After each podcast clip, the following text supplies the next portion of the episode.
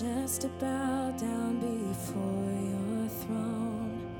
See your face, I cry out because you're holy, holy.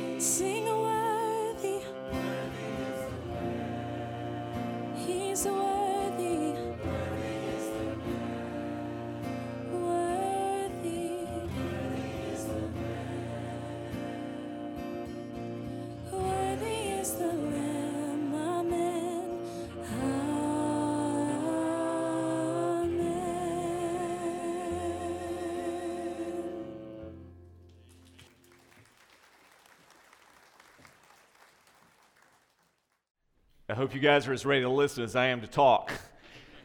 Feel like I was chomping at the bit over there, just ready.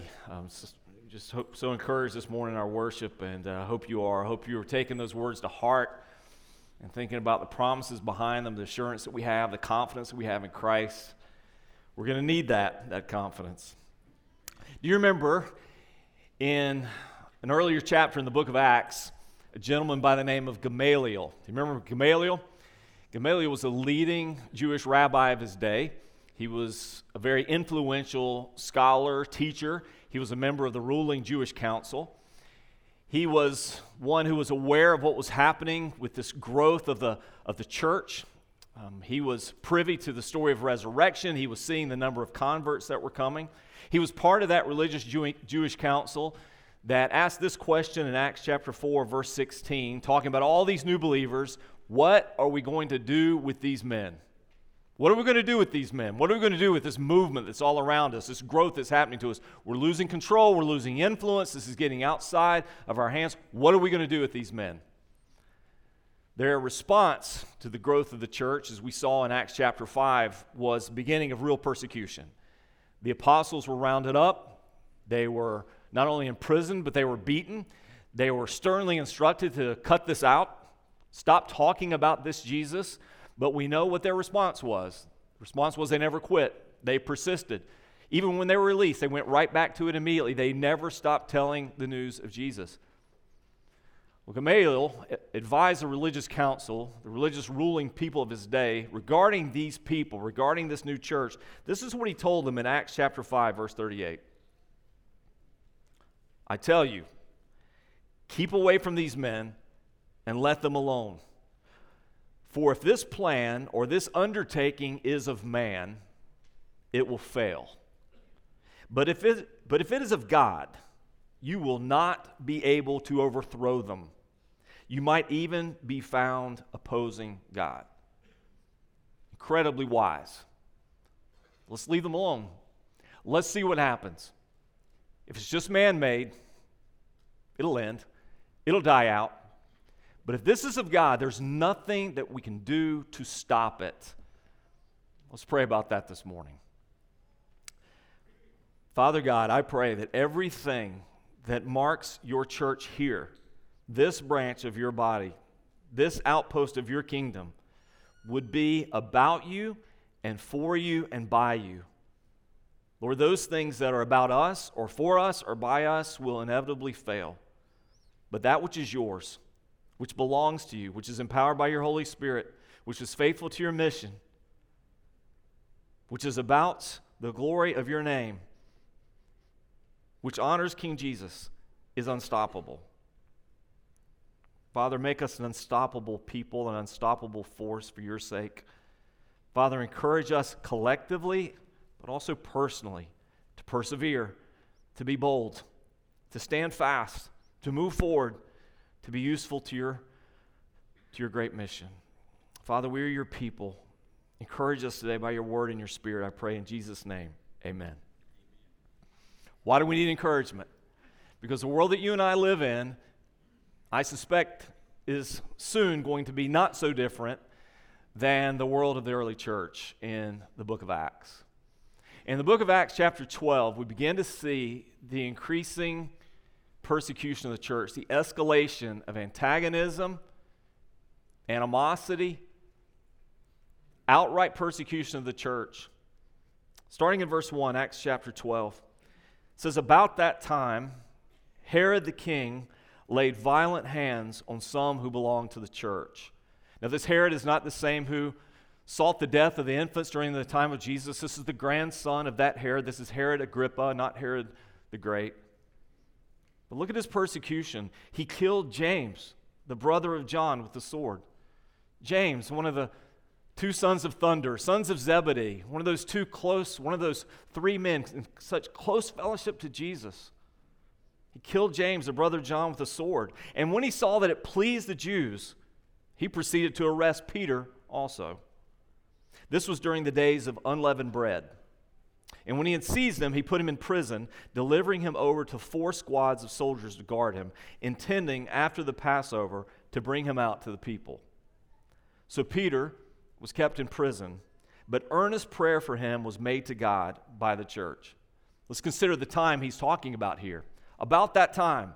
What's the time? The time is the flourishing of the church, the explosive growth of the church. Look what we've seen so far already. In Acts chapter 3, we saw 3,000 plus conversions at Pentecost. Since Acts chapter 3, we see the gospel spreading to the Samaritans and the falling of the Holy Spirit on them. We see the Ethiopian eunuch coming to faith, and he will also take the gospel southward. He'll take the gospel to a whole other continent. We see Saul of Tarsus coming to faith miraculously. We see Cornelius of the Italian guard in the Roman capital city of Caesarea coming to faith. And now the gospel is spread to the huge Gentile port hub of Antioch. This is what's happening in these times. And then this major setback, this major pushback from the enemy. And, and I want to make this point, which I, I think is implicit, but let me make it explicit in this text. You and I have to understand, just as surely as they understood in the first century, that we are always, we are in a perpetual state of spiritual warfare.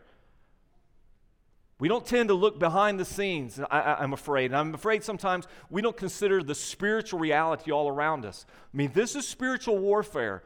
When we talk about the gospel going out into these places, we're talking about the kingdom of God advancing. Remember, that was the heart of the gospel. Jesus says the kingdom of God is here, it's now and, and yet to come. And here's how you enter into it I'm the king, and I'm the king made made so through conflict. I'm going to conquer sin. I'm going to face temptation and I'm going to face it down and never sin. I'm going to destroy the power of sin on the cross, deliver you from it. I'm going to destroy death itself, our great enemy, and my resurrection. I'm going to establish the kingdom through my work and one day you're going to see me return in glory, and the kingdom will be established forever in a new heavens and new earth. This is a real kingdom that Jesus is coming to establish. And as his kingdom advances into the kingdom of darkness, don't think that the kingdom of darkness is not going to push back. Don't think the enemy is not going to fight back for the land that he has lost, the ground that he has given up. You know, Reagan mentioned just a while ago something that we ought to be celebrating 50 years of a culture that celebrated, endorsed, encouraged death. And now we see deliverance in that culture. Don't think that the enemy will not push back hard. Don't think spiritual warfare will not escalate. Don't think the challenges to the church are just beginning, are not just beginning, because they are. And so we see this huge pushback. And now James, the brother of John, is killed. And not just James, now he's going af- after the, the biggest fish, Peter. He's going to the top of the chain, the most influential leader in the early church. And assuredly, his intention for Peter is the same as it was for James. And the only reason he hesitates with Peter is because he couldn't do it during the Passover. So he's holding Peter until the Passover is over, and then he's going to present him before the people in some sham of a trial, and then presumably the exact same thing that happened to James execution by sword, a political ex- execution, is going to happen to Peter. What does this tell us about persecution? I mean, think about this just for a moment on a very personal level. Sometimes I'm afraid we think it couldn't happen to us. It could never happen to me. You know, God's favor is on us. God's favor is on me. God would never let that happen to me. God would never let that happen to people I know, the church I'm a part of. God allowed it to happen to James. Persecution should not be considered by us. And the Bible speaks this again and again and again. It should not be considered by us an outlier to normal Christian living. Something that should never be expected, never anticipated. In fact, persecution is normal and expected wherever the gospel is advancing. There's just no reason for persecution to come if the gospel is not advancing. If the culture that we live in can get us to acquiesce, if we care more about people's opinion of us, if we care more about being accepted by the culture, the society in which we live, if we want to fit in well, if we want to be fully assimilated, we don't have to fear persecution. If we don't stand up for what we believe, if we don't tell the good news of the gospel, if we don't speak of the exclusivity of Christ, if we don't hold forth a consistent Christian worldview, if we don't talk about godly values and morals, we have nothing to fear. If we shrink back, if we become like everyone else, there is no persecution. Persecution is commensurate with the advance of the gospel. where people are talking about Jesus, where people are living for Jesus, where people are pushing the agenda of Jesus, you can expect that the enemy's going to push back. And it's kind of interesting in this text, just a little, a little phrase, a little side item. So Herod Agrippa, presumably for political reasons, to quash this movement, which he sees not as spiritual but as political, as an emissary, as a puppet of the Romans, he executes by sword James. Then he intends to do Peter too, presumably with the thought if we take these two leaders out, these two primary leaders, we cut off the head of the snake, the whole snake dies. The whole movement will die. But then it says in this passage, when he killed James, listen to the response of the people. He saw that it pleased the Jews. That's very telling, isn't it? He saw that the execution of one of the two great leaders of the early church in Jerusalem, please the Jews, it tells us something about persecution. That the level of persecution that we're going to face, that the church faces, is directly related to the culture of its mission field. That's what I'm saying. The level of persecution that any Christian, any church ever faces is directly related to the culture of the mission field where it labors.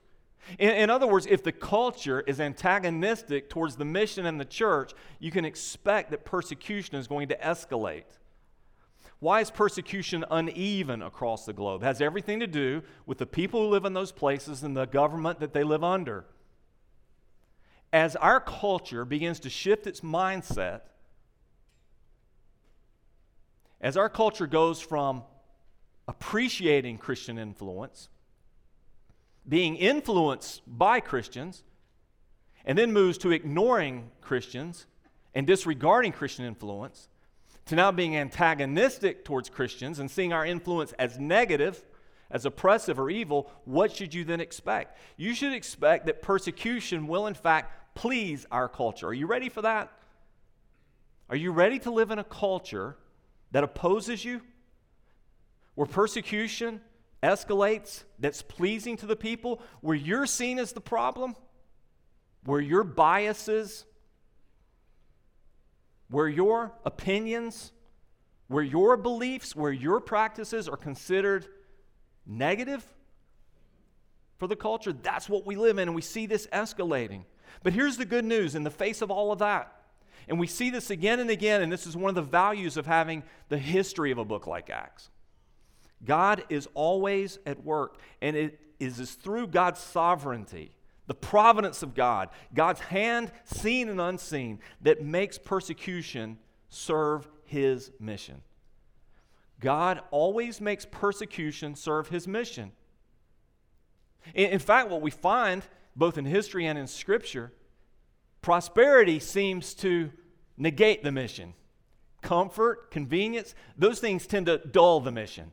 And, and, we've seen this historically, ironically. The more prosperous a culture is, the less generous they tend to be, particularly when it comes to mission causes, gospel causes. In the most prosperous cultures on the planet, we also find the most selfish Christian cultures on the planet. Where oppression is greater, where persecution escalates, we find people actually being exactly what we see in the book of Acts. We find them being generous, we find them being intentional, we find them being missional. It's prosperity that dulls us, not persecution. And God always takes this persecution. It's not the only way. It's certainly not the only way. God has blessed the church in good times as well as bad. But it is a frequent, frequent way, not a way that we would choose, but a way that by God's design, God's own intention, certainly God's allowance, persecution happens, and through it, the mission grows. That tells us something about the value of the mission, doesn't it? It's not that God doesn't love you. And it's not that God doesn't know you personally. And it's not that God doesn't care about you and your situation and your concerns. We have to understand that God is about something bigger than us. Now, I wish I had time to make this point a little longer, a little bit better. So much of modern Christianity, over a long period of time, has built this philosophy into us, so much so that it's just normal and unquestioned. That everything really centers around me. What pleases me? What satisfies me? That God is there ultimately for my sake, what I want, what I think I need, what I feel. We've lost sense of the grandness of God, the hugeness of God, that God is about something bigger and greater. And one day you and I are going to get this. When we sit in glory with all the redeemed, we'll understand that God's mission really was more important than my personal comfort. We'll understand that even if we suffered for the sake of Christ, even if we had loss, whether that's friendships, whether that's financial loss, or whether it's legitimate persecution, real persecution, like we see in Acts or like we see in so many other parts of the world, we'll be able to say without doubt, no equivocation whatsoever, this is worth it. Read an interesting story, just one of probably tens of thousands like it. I pull it just as a snippet of an example of how God works in mission. This one goes way back to 1985. Pastor by the name of Hristo Kulichev pastored a congregational church in Bulgaria. He was arrested and put in prison, and the charges against him were that he was not the official pastor. What does that mean? Well, the state government had appointed a pastor, not chosen by the congregation, but state approved, to pastor the people, replacing this pastor. But he didn't step down. His crime, he continued to preach, he continued to lead his church. As a result, he was sentenced to eight months in prison. During his time in prison, what did he do? He continued the mission. He took the opportunity in those eight months I will make Christ known here. If, God, you have put me here, if you've pushed me out of there, if you've allowed it to happen or caused it to happen, either way, here I am and I trust your sovereignty, I'll make you known here. When he got out of prison, this is what he wrote. Both prisoners and jailers asked many questions, and it turned out that we had a more fruitful ministry there than we could have ever expected in church. God was better served by our presence in prison than if we'd been free. God was better served. God is not a narcissist, He's not an egoist. But where God is best served, we are best served. Where God is most glorified, people are most blessed. And if God is at work in this world, and He is, to best serve His own mission, that's for the benefit of us all. And we've already seen in Acts chapter 1 how God makes persecution serve mission, right? Do you remember the story of Stephen on that day? The day of Stephen's murder? A great persecution arose against the church in Jerusalem, and they were all scattered throughout the region of Judea and Samaria. This is God at work always. So it's pretty clear in Acts chapter 12 Jerusalem is not going to be the sort of place where the gospel is going to flourish is not going to be the sort of place that can serve as a consistent long term hub of church planting and missional efforts. But Antioch will be. Antioch will be that place. Antioch will be that center. Antioch will become that hub. And so God is pushing his people out. And know this whether it's the church of the first century or the church of the 21st century, we can be confident of this persecution has never stopped the church. It may relocate it, it may diversify it.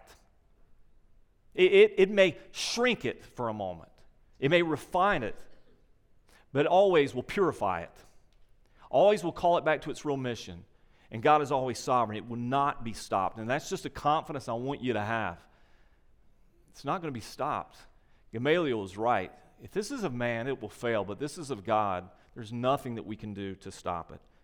But now, James is gone. Peter is in prison. The leadership of the church, the primary leadership of the church, is now threatened. And the church appears to be powerless. From an outside perspective, it looks powerless. They don't have political influence. There's no one advocating for them. They have no social standing. They're social pariahs. They're an unwanted part of the community now. They have no armed might. There's nothing they can do. They can't go bust Peter out. What have they got? They're powerless. But we know that's not true. Now, from worldly perspective, it looks true. Who are these people? What can they do now? And surely that's what Herod Agrippa thought, but he didn't anticipate divine intervention.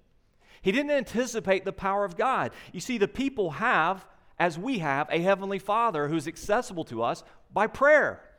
Now, when I wrote my notes this week, I'll just give this little confession. I wrote this, I made this statement, and I quickly corrected myself because it's a misnomer. It's a modern misnomer. I said they didn't have any power except the power of prayer.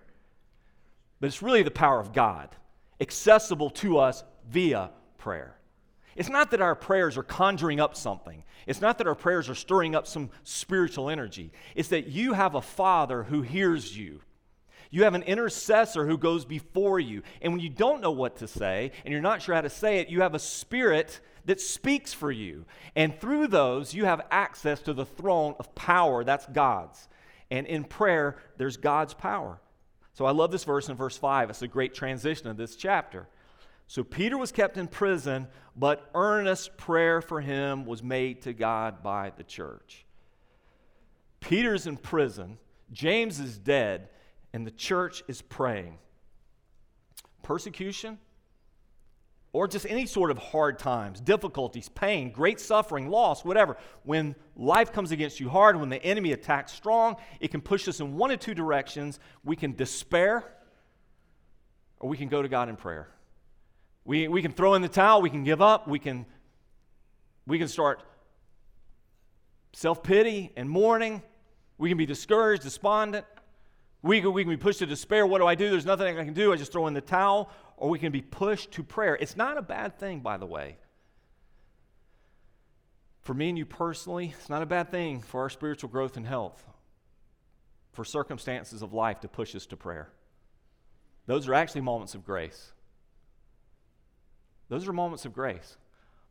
Those moments where you come to a realization, I don't have this. Those moments where you realize that old Christian cliche, God will not give you more than you can handle, is bunk. Those moments where you're there before God, whether it's on your face or on your knees or standing or prostrate on the floor, where you say, God, only you. Only you. Peter's not getting out of this prison except for God. There is no political appeal to be had. When the hearing comes, they know the outcome, which is already inevitable. He's guarded by four groups of Roman guards, he's chained to them. Prayer. That's it, despair or prayer. Let me give you some thoughts just for a moment, real quickly, on earnest prayer. There's a descriptive word before the prayer. They didn't just pray, they prayed earnestly. What does that look like? What does that mean?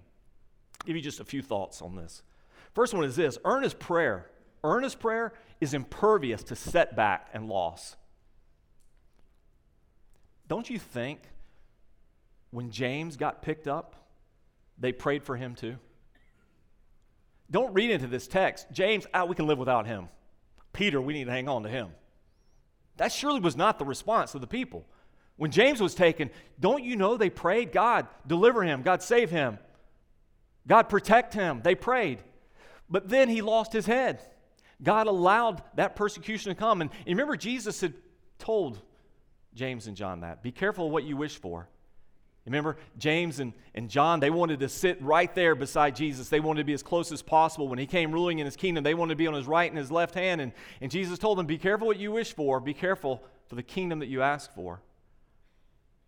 But when James was killed, it didn't stop them from praying. Please pick up on this lesson for your own personal life and application. God hears your prayers. We don't always get what we ask for, but that doesn't mean He's not hearing. But don't stop praying. The death of James did not mean the church shouldn't pray for Peter. Does that make sense to us? Just because you've had some setbacks in your life, or because God hasn't answered in the way that you had hoped or anticipated, or even expected that He would, you thought He should. Don't stop praying. Earnest praying says, Listen, though I have suffered loss, so it has not happened as I thought it would or should, I will persist in praying. I will not stop. This will not cause me to stop. It will push me to more prayer. Earnest prayer is not casual or occasional. You know, I, I prayed for that, did that, checked it off. I'm one and done. That's not earnest praying. Just a, you know, sort of superficial, hey, pray for me. I'm going through, yeah, I got to pray for it. God bless them right now and, and be with them. I, what does that even mean? He's not ever not with you. Pray for something important. Pray for something specific so that when it comes, you'll, you'll know that the answer is given to you. But pray persistently, not casually. Earnest prayer is desperate prayer. And surely the desperation would have been felt by them. We've lost James. God, please give us Peter. Look at verse 6. Now, when Herod was about to bring him out, and bring him out is again that show of a trial. When he was about to bring him out on that very night, look at God's timing. On that very night, Peter was sleeping between two soldiers, bound with two chains, and sentries before the door were guarding the prison. And behold, an angel of the Lord stood next to him, and a light shone in the cell. He struck Peter on the side. If this wasn't so serious and so dramatic, it would almost be funny. Here's Peter asleep. He strikes him on the side and woke him, saying, Get up quickly. And the chains fell off his hands. And the angel said to him, Dress yourself, put on your sandals. Get up, man. Get dressed. Let's go. And he did so. And he said to him, Wrap your cloak around you and follow me. And he went out and followed him. Now look at Peter's state. Peter's in a daze here. Out of a sound sleep, he's nudged awake, told to get up and get dressed, put your coat on and get going. And look what he says. He did not know that what was being done by the angel was real, but he thought he was seeing a vision. Peter imagines he's dreaming this. When he had passed the first and then the second guard, and they came to the iron gate leading into the city, it opened for them of its own accord. And they went out and went along the street, and immediately the angel left him. At this moment, Peter finally figures out what's going on. Holy cow, that just happened. Did this just happen? Don't minimize the miracle here. When Peter came to himself, he said, Now I am sure that the Lord has sent his angel and rescued me from the hand of Herod and from all that the Jewish people were expecting. What were they expecting? His head. When he realized this, what God had done, what did he do? When he realized this is real, that God had just performed a delivering miracle for him, what does he do? He went to the house of Mary, the mother of John, whose other name was Mark, where many were gathered together and were praying. This is clearly very significant and apparently sizable early house church. He goes to where the group of Christians were praying, and the Bible says there were many of them there. Again, this is a bit, if it weren't so serious and dramatic, it would almost be comedic. When he knocked on the door of the gateway, a servant girl named Rhoda came to answer. Recognizing Peter's voice, in her joy, she didn't open the gate, but she ran in and reported that Peter was standing at the gate. He just busted out of prison. And she leaves him at the gate. I mean, it's almost comedic. Can you imagine? This is the frenzy of this. They said to her, You're out of your mind. You're out of your mind. But she kept insisting that it was so. And they kept saying, it is his angel. Now, they believed in those days, or some did in those days, that God had blessed each person with a guardian angel. And not only do you have a guardian angel, but that guardian angel actually looks like you. And so I said, no, no, it's not him, it's, it's his angel. But Peter continues knocking. Can you imagine? Peter's like, Are you serious here? Do you, do you not know what just happened here?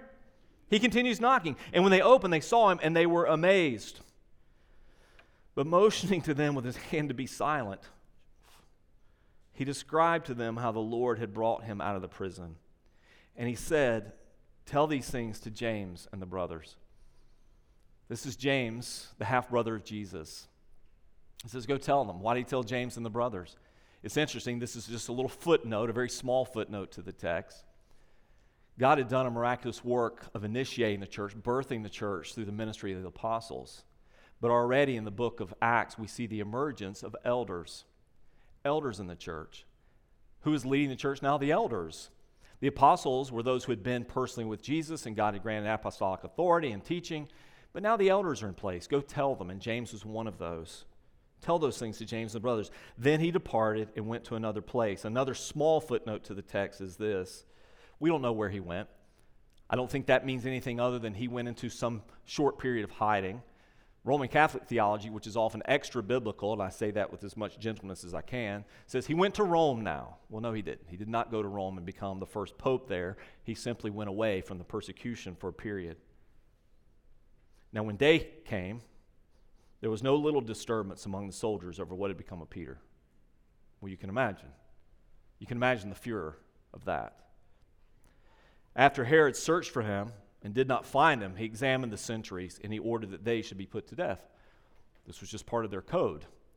If you're guarding someone and you allow that person to escape, or you're part of their escape, then you're subject to the penalty, penalty that they were facing. Why were they put to death? Because Peter had a sentence of death. He examined the sentries, ordered that they should be put to death. Then he went down from Judea to Caesarea and he spent time there. Interesting. The church wasn't despairing. They were praying earnestly in desperate prayer, but they weren't despairing. They weren't without hope. We know they weren't without hope because they continued to pray. The mark of hopelessness is prayerlessness. If I've, if I've given up, how will I know first? Because I just stopped praying. They weren't despairing, they were praying. And it's interesting, Peter, maybe it's just incidental, I don't know, but it sure looks like Peter had some faith here because Peter wasn't stressing. Peter wasn't pleading for his life. But Peter doesn't seem to be worried at all about what's going to take place next. Peter was asleep. You know, if you're a college student, you may not be able to sleep sometimes before a big exam. If you got a stressful day at work or some tough meetings ahead, you may find yourself in a sleepless night. You got some conflict, you know, you got to deal with the next day with a, a neighbor or a friend or a family member. It may cause sleeplessness for you. Peter knows what he's there for, and he knows what happened to James. Yeah, he's asleep. What does that say? Well, the bottom line, as I mentioned a moment ago, is only divine intervention could have accomplished this. That's the point of the story. I mean, really, the story of Acts could have continued without chapter 12. We could have moved from 11 straight to 13. But it's an important reminder to the church about the power of God at work here. Let's not ever think that this is just about us. Because, man, human pride is so poisonous, particularly in ministry. When you see people responding to you, you see numbers coming, you see your influence growing. There's that insidious part of us that says, that's got to be me. Look at me. Thank you, God, for blessing me. Thank you, God, for using me. Thank you, God, me. But this is about God. I think it's a bit ironic, and I just include this for a moment. I don't know exactly what to make of it. But it's ironic to me that they prayed for this to happen. The Bible says they prayed earnestly, and when it did happen, they were shocked. I'm not sure how you can do both those things at the same time, but apparently you can. Don't be shocked when God answers the specific things you're praying for. They were shocked. Well, look what happens next. You see Herod Agrippa's response. Frustrated, angry, where does he go? He goes to Caesarea. Caesarea is the capital city, the Roman capital city of Judea.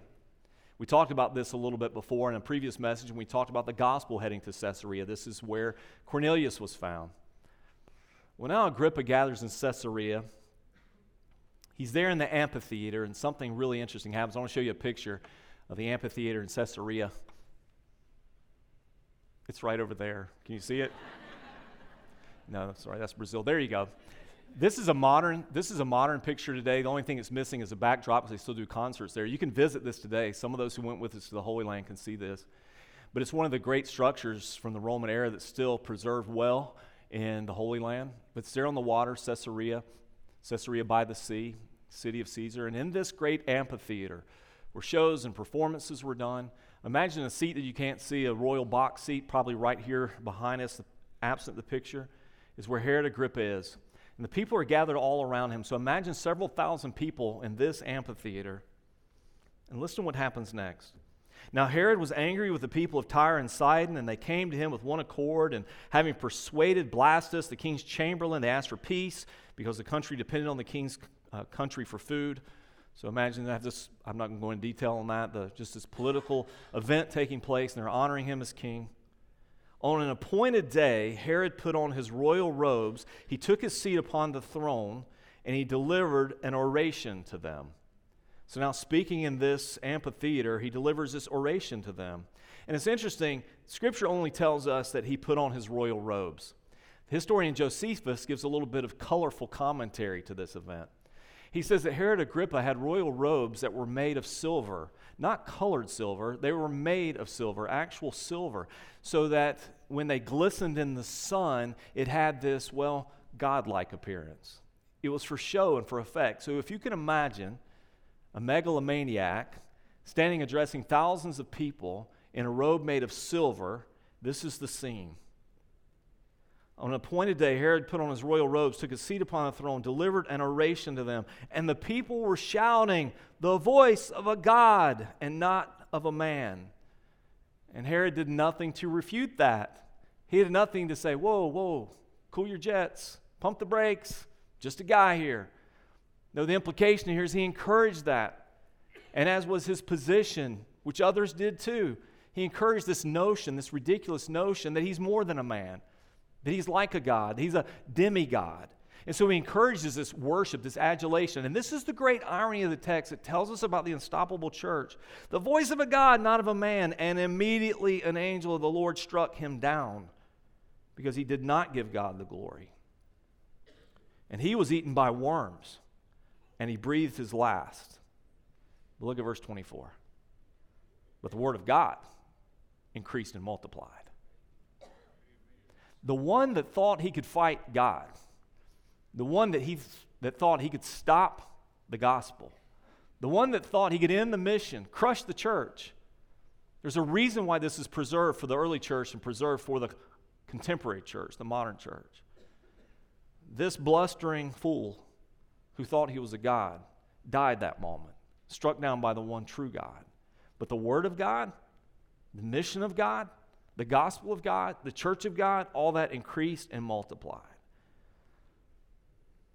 The side note is Barnabas and Saul returned from Jerusalem when they had completed their service, bringing with them John, whose other name was Mark. I'll give you a few thoughts and application for today, and then I'm going to close. Let me remind you, just like they learned again and again and again, because they had to, you know, sometimes I think we don't have to, or we think that we don't have to. You know, we've developed systems and programs and strategies, and, you know, we have a long history of, of doing church. I was talking to some leaders in another church, I won't name any of the details, but they were struggling, struggling post COVID, struggling with attendance, struggling with finances, struggling with morale. And they were looking to another church. They were looking to an example, uh, a template that they could adopt or adapt and follow. And one of those leaders said, You know, those guys know how to do church. We don't. They know how to do church. We don't. And I'm afraid there's a great deal of reliance on human methods and methodologies and structures and systems and ingenuity and craftiness and all those things. We need to come back to the reality and be reminded that we will always be dependent on God and prayer. Everything else is a facade. If God is not doing it, it's a facade. It's a temporary facade. If it's not something that's born out of prayer, it's a facade. It's something that we have made by hand. It's like it's like a, a scene from a play. It's, it's like going to a, an elaborate television set and thinking that's a beautiful house, but it's nothing that, more than the framework of the front. There's nothing behind it. In a devotional written by A.W. Tozer on Christian leadership, he quotes Zechariah 4 6. This is the word of the Lord to Zerubbabel not by might nor by power, but by my spirit, says the Lord of hosts. Quoting that verse, Tozer writes this He says, I say this because it's possible to run a church and all its activity without the Holy Spirit. You can organize it, get a board together, call a pastor, form a choir, launch a Sunday school, a ladies' aid society. You get it all organized. And the organiza- organization part's not bad, I'm for it. But I'm warning about getting organized, getting a pastor, and turning the crank. Turning the crank. Some people think there's all, that's all there is to it, you know. The Holy Spirit can be absent, and the pastor goes on turning the crank, and nobody finds out about it for years and years. What a tragedy, my brothers. What a tragedy that this can happen in a Christian church. But it doesn't have to be that way. He who has an ear, let him hear what the Spirit says to the churches. If you could increase the attendance of your church until there's no more room, if you could provide everything they have in churches that men want and love and value, and yet you didn't have the Holy Spirit, you might as well have nothing at all. For it is not by might nor by power, but by my Spirit, says the Lord Almighty. Not by the eloquence of a man, not by good music, not by good preaching, but it is by the Spirit that God works his mighty works. And then he offered this prayer. Oh Lord, I have no desire to run a church or have any part of just turning the crank. In whatever ministry I'm ever involved, I pray that your Holy Spirit would be present with his controlling power. We're still dependent. Because of that, we'll never be dependent on personalities or people. Think about that for a moment. I won't belabor that point. The true church is never dependent upon an individual or a group. I'm sure that the absence of James was hard felt, as would have been the absence of Peter, the loss of those men. But the true church goes on. It's not dependent on those personalities, it's not dependent on those people. You see, the success of the mission is always because of God's promise and God's power. And remember what we're doing. We talk about the Great Commission here, which we've spoken of a lot because it's foundational to the book of Acts. It starts off the book of Acts, Acts 1 8. You'll be my witnesses in Jerusalem, Judea, Samaria, and the ends of the earth. It's not just a command, it's a promise. You will be. I'm going to see to it. You're going to be my witnesses. It's the promise empowered by Him. I throw this out at you for your consideration too. If we're doing this right, if we're truly representing the King, His kingdom, advancing into the enemy's kingdom, if we're standing up for what's true, if we're standing up for what's biblical, if we're representing what's of God, if we're doing this right, we too will be persecuted. Jesus said that, not me. I'm just paraphrasing him. You know, if you love the world, then you, don't, you need not fear the persecution of the world.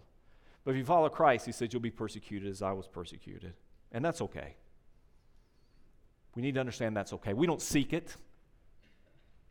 We're not spiritual sadists, masochists. We're not jumping off the pinnacle of the temple, so to speak, trying to prove God. We're not seeking out the persecution. We shouldn't fear it. We shouldn't see it as something so unexpected, so unusual that it should never happen to us. We should know that God will set all those things right one day because God and His church will not be defeated. That's the message. It's not going to be defeated. It doesn't mean there won't be setbacks. There doesn't mean there won't be high costs to be paid. Doesn't mean there won't be challenges and difficulties. But the real deal, the true thing, is Gamaliel recognized we can't stop this. This is of God and you can take your confidence in that. Let's pray together this morning.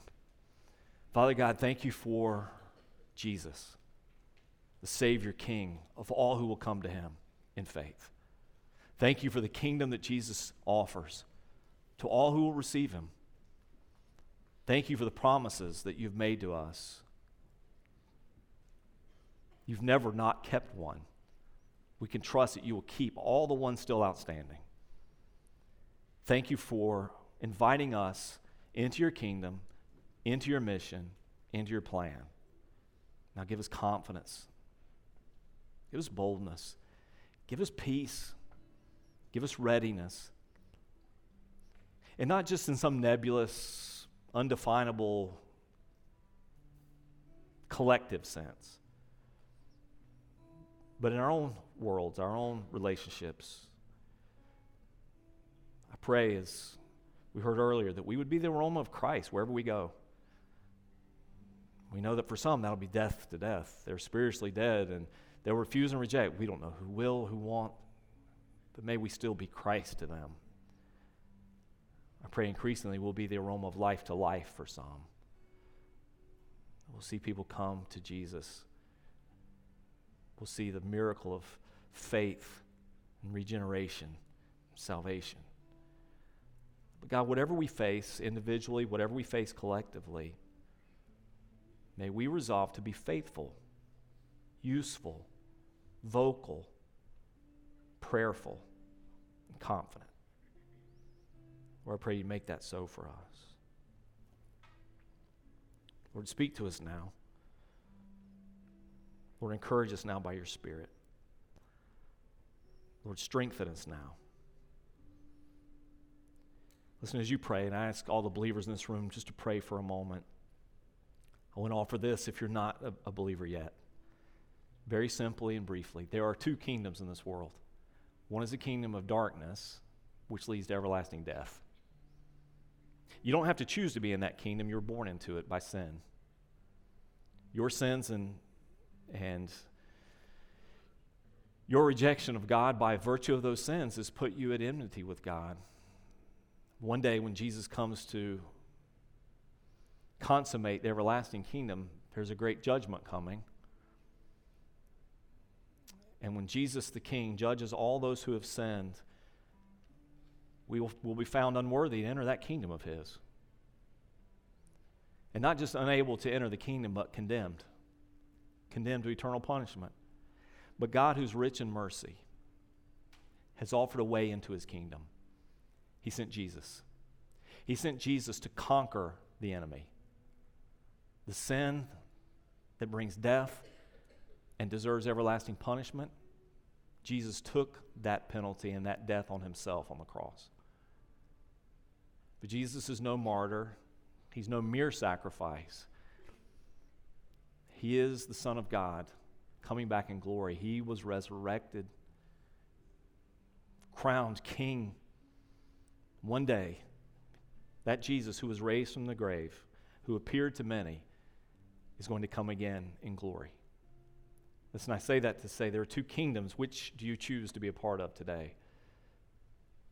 The one you're in already, or the one that God offers you in Christ? That kingdom is available to anyone who put their faith in Him. Say, God, forgive me a sinner. I declare Jesus to be King of my life, my Lord, my Savior. Put your Spirit in me. Make me new. Make me yours forever. If you'll call out to him, he will save you. Listen, we'd love to talk to you about that this morning, and here's what we're going to do. In just a moment, we're going to get, begin to sing a song, but I want to invite you to do something particular today. I want to invite Christians, the church, to pray. Let's pray for the unstoppable church. Pray for the advance of the gospel here in our city and beyond. Let's pray. I invite you to come and pray. Find a place to kneel or stand, or kneel where you are in your seat, or stand and pray, but let's pray. And while believers are praying, if you're not a believer yet, you want to become one today, I want to invite you to walk down one of those aisles, slip out of one of those rows where you are, take the hand of one of the pastors standing here. And let's walk you into the kingdom of God today. Let's begin your new life together today. Father God, make these things so for your glory, the good of those who need you, the blessing of this church. I pray in Jesus' name.